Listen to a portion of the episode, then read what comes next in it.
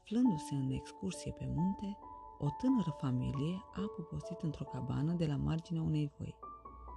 Băiatul cel mic, supărat pe fratele său, s-a dus în spatele cabanei și a strigat de ciudă.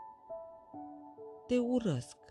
Dar imediat, un glas puternic i-a răspuns. Te urăsc, te urăsc! Speriat, copilul a alergat în casă și a povestit tatălui toată pățania, spunându-i că afară cineva strigă la el că îl urăște. Au mers împreună la locul cu pricina, unde tatăl i-a spus fiului său. Aici erai când ai auzit că cineva te urăște. Da, ia spune că-l iubești. Te iubesc, a strigat copilul. Și de îndată văile i-au răspuns, te iubesc, te iubesc. Ține minte, i-a mai zis tatăl, așa este și în viață. Dacă ești om rău, numai răutate vei întâlni.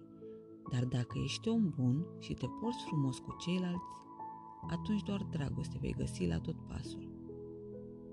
Și chiar dacă nu vei fi iubit totdeauna de către oameni, în schimb, dragostea Domnului va fi mereu cu tine. Să nu uiți asta.